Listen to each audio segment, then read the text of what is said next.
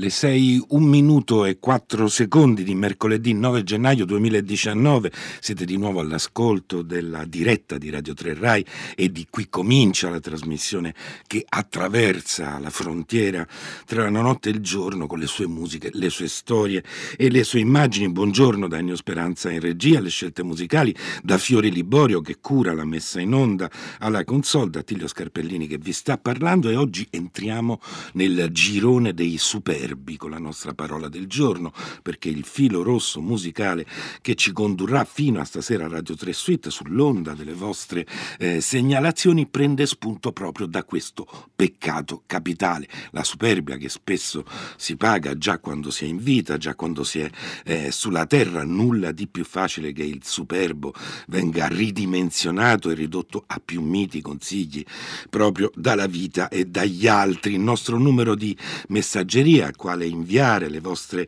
segnalazioni musicali è sempre lo stesso, il 335 5634 296, si può scrivere via sms o su whatsapp e cosa c'è di più superbo di quella modernità eh, con le sue, che con le sue idee di evoluzione continua e di sviluppo oh, illimitato oh, ha cercato di creare un'umanità autosufficiente e sovrana che sfrutta tutte le risorse disponibili eh, del pianeta. Ecco, c'è stato un tempo, quando il pensiero critico era ancora il pensiero critico, in cui un manipolo di pensatori ha sfidato la hubris, se vogliamo usare questa parola greca, che forse non indica tanto superbia quanto, quanto tracotanza, di questo mondo dominato dal cosiddetto homo econominus, ma anche da uno Stato reso onnipotente dalle sue burocrazie che entrano in ogni settore eh, della vita. Insomma, di questa critica un mondo troppo amministrato,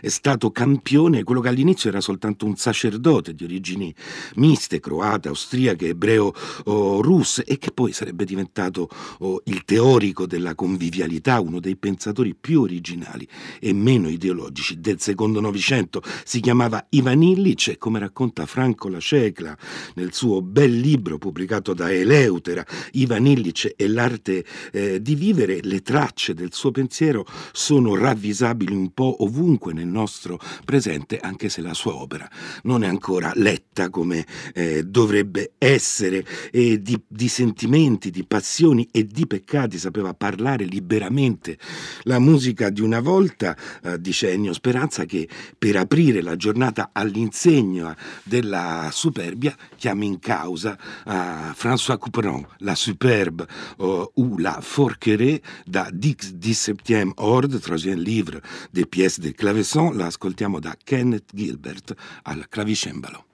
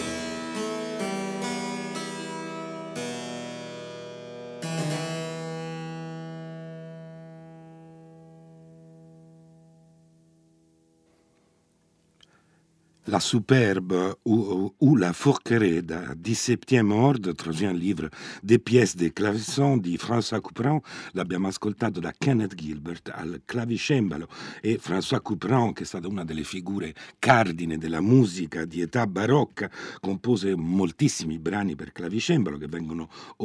vennero ordinati in 27 eh, ordini e distribuiti in quattro libri. I titoli di questi brani mirano spesso a descrivere scrivere, ad evocare, scrive Ennio Speranza nella sua nota, aspetti del carattere, sentimenti, sensazioni, idee, oggetti, luoghi, personaggi, seguendo anche quella che era anche una moda del tempo e molti nomi presenti nei titoli si riferiscono a personaggi dell'epoca, soprattutto esponenti dell'aristocrazia francese, eh, in particolare parigina. Nella scelta dei titoli eh, traspare anche una certa ironia, così come in questa superba, la superbia dedicata al compositore compositore coevo, cioè Antoine Forqueré, eh, che probabilmente doveva avere un bel caratterino. Superbia la nostra parola del giorno, c'è già un messaggio di Gisella che ricorda che superbo è anche un aggettivo oh, positivo, oh, ad esempio veniva eh, applicato oh, a Genova per la sua grandezza e la sua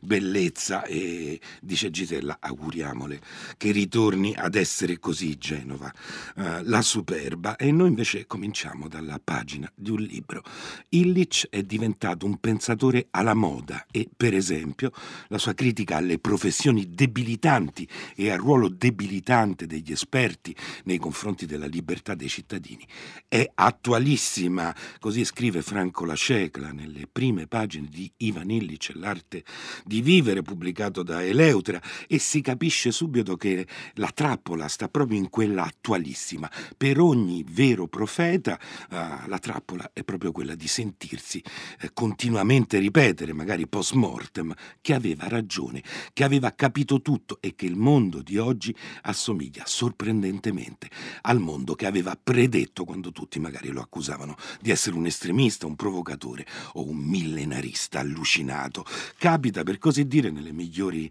famiglie di diventare un luogo comune. È capitato al Pierpaolo Pasolini della polemica contro l'omologazione e il neocapitalismo È capitato a Guy Debord eh, con la sua Società dello Spettacolo e a Michel Foucault con la sua Biopolitica. Forse è capitato allo stesso autore di questo libro, a Franco Lascegla, che intendiamoci è ben vivo, quando in nome dell'abitare si è scagliato contro le cosiddette archistar, progettisti di città eh, in cui nessuno riesce veramente a vivere. Ma il caso di Ivan Illich eh, forse è ancora più particolare, perché l'autore di libri che fecero addirittura scandalo e non vennero mai perdonati dalle categorie che eh, si sentivano colpite, come ad esempio Descolarizzare la società, che è un libro sulla società senza scuola, e soprattutto Nemesi medica, eh, è stato profetico in molti campi, così ricorda la Cecla dal trasporto urbano, mm, è stato uno dei primi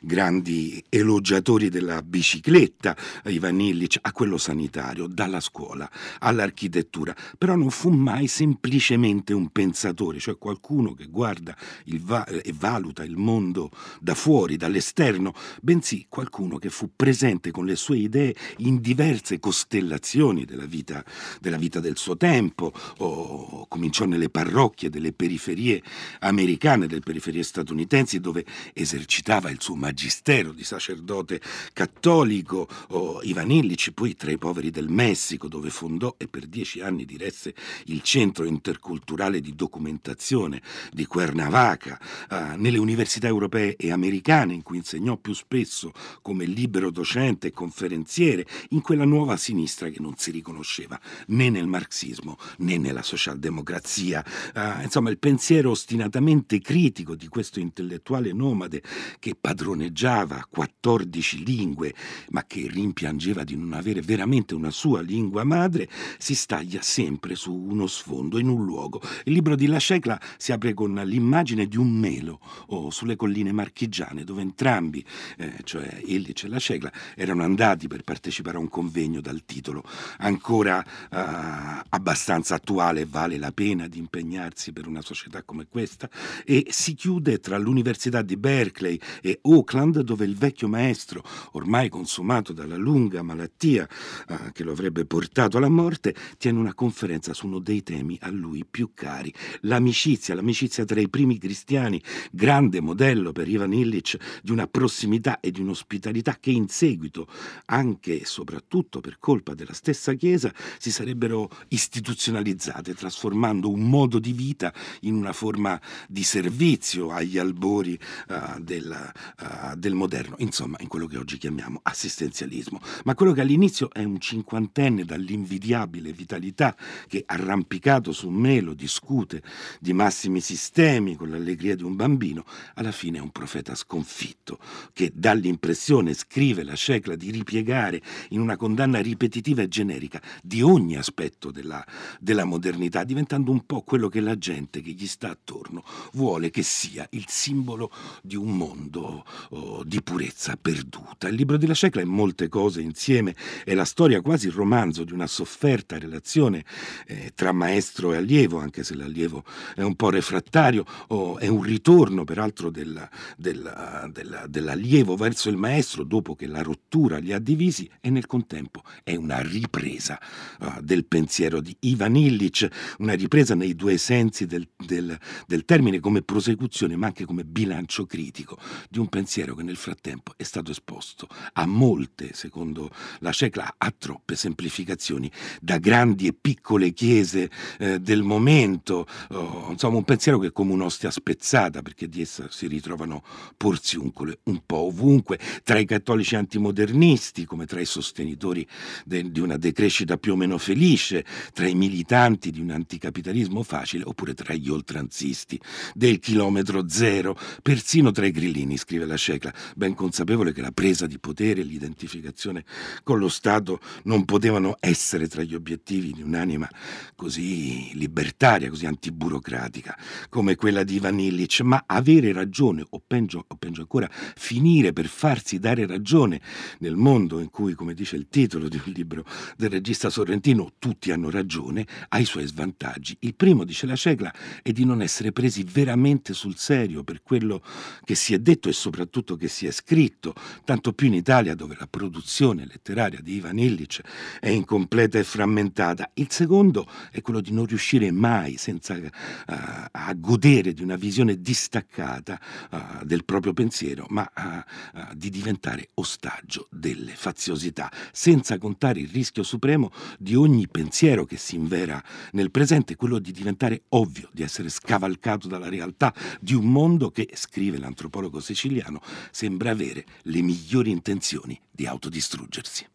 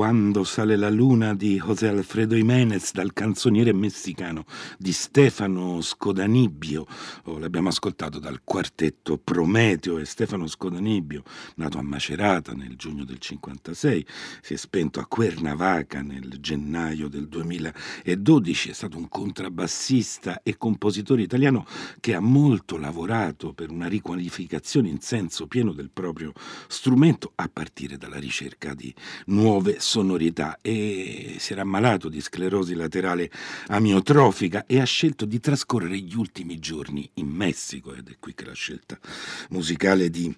di Ennio Speranza diciamo, ci riporta a Ivan Illich che per molti anni visse in Messico, proprio a Cuernavaca uh, e Scodanibia amava molto questo paese, tanto che le sue ceneri sono state per sua volontà sparse nei giardini di due musicisti messicani suoi amici, Julio Estrada e Ana Lara. E Ivan Illich, che Ivan Illich attraverso diciamo, la lettura di Franco Lascecla in Ivan Illich e l'arte di vivere, libro pubblicato da Eleutera di cui parliamo oggi, che Illich sia stato uno dei eh, critici più radicali della modernità, non vi è alcun dubbio. E quello che Lascecla cerca di fare nella sua uh, lettura è proprio di sottrarlo a, alle sue interpretazioni più parziali per riportarlo nell'orizzonte a cui appartiene quello appunto dello spirito del pensiero critico del Novecento, dove Illich sarebbe più o meno sistemato tra uno spirito proteiforme come quello dell'americano Paul Goodman, scrittore, psicologo, pedagogista libertario, fautore di una anarcopedia, e quello invece di un filosofo intriso di erudizione, di erudizione classica, qual era proprio Michel Foucault. Uh, e questo malgrado i pensatori poi accademici abbiano sempre diffidato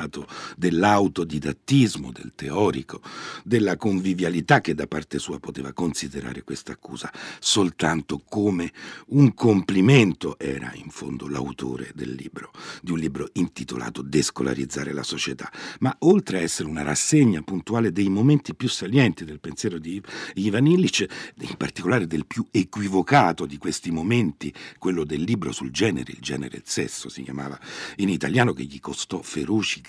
da parte, critiche da parte dell'intelligenza femminista nei campus statunitensi, nella controluce biografica del libro di La Cecla, Ivan Illich e l'arte di vivere, c'è anche un, inevi- un, un inevitabile ritorno dell'autore su se stesso e sui motivi che poi causarono il suo distacco dal pensatore austriaco di cui era, uh, di cui era amico. Tra questi motivi c'è l'ingombro intellettuale del personaggio, l'inevitabile evidenza che i maestri prima o poi vanno abbandonati e anche il fatto che diciamo molto spesso oh, i grandi libertari hanno dei caratteri un po' oh, autoritari, ma il vero punto di rottura è un altro e sta nel tono vie più apocalittico che assumono le considerazioni di Illich sul mondo contemporaneo, anche se sono ancora convinto che la critica di Ivan sia tra le più profonde operate da un pensatore rispetto alla modernità, scrive infatti la Scecla, credo, credo che nel suo rendere la tesi bandiera ci sia anche l'impossibilità di servirsene. A che serve sapere che non c'è niente da fare? A che serve un pessimismo che legge in ogni aspetto della nostra vita, dal muoverci al, creare, al cercare la salute, dall'imparare all'avere a che fare con l'altro sesso, l'idea che siamo completamente fottuti serve solo a un certo tipo di moralismo, serve soprattutto a un immobilismo che nega la possibilità di fare anche piccole cose, piccoli passi veri, micro liberazioni. E poi c'è l'aspetto aspetto sistematico della critica che non ammette spiragli, che non ammette, come direbbe Leonard Cohen, che ci sono crepe dappertutto ed è attraverso di esse che passa la luce.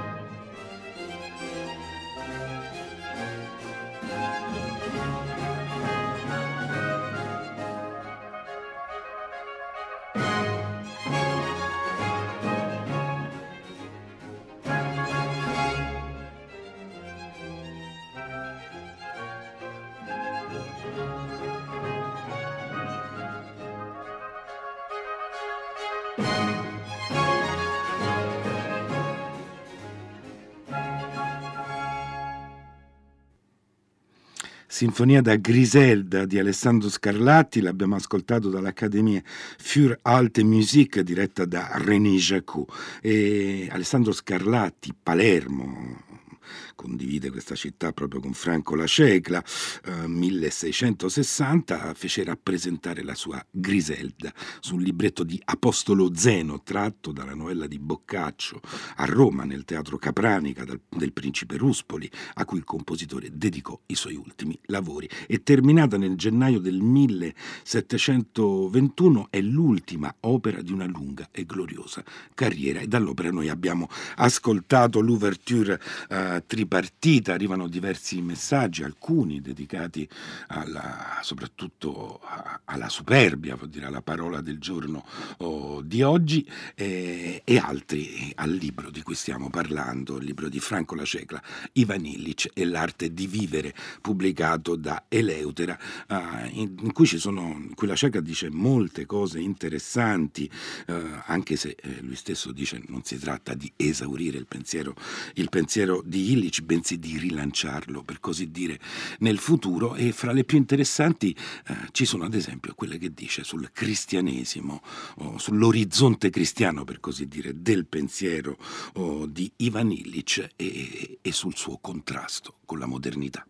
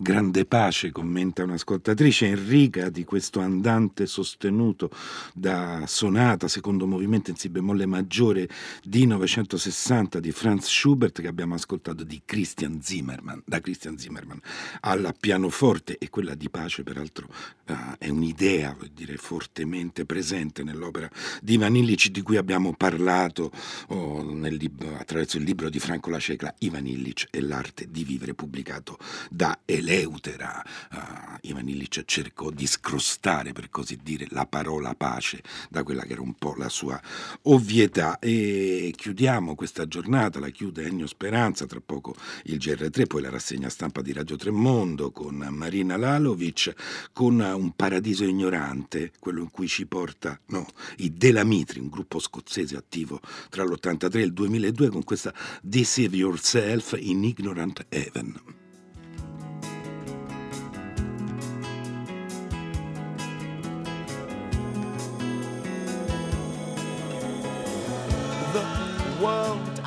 The surrounding stars might change completely in the space of an hour. But not an eclipse of the sky nor a colliding car will turn me back now that I've come this far. Not a shotgun blast nor a shooting star will bring her down from her starboard tower.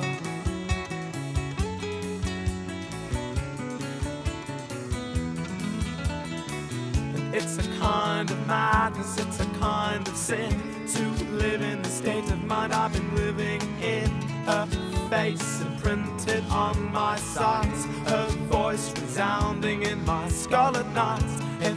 there is a living goddess on earth, it must be her from the heaven high light. It takes this girl to realize what you're worth, and I'm worth nothing if she's worth more than my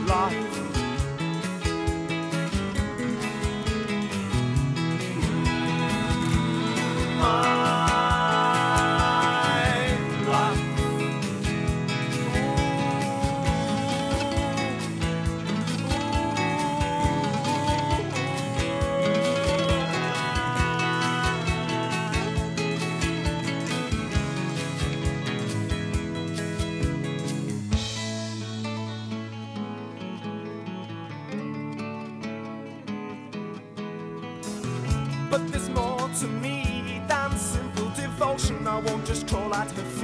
And utter a plea. And if she refused, I wouldn't walk into the ocean just because my world was left all out at sea. So it was in this cafe when we eventually met, and I wished I had sunglasses or smoked cigarettes.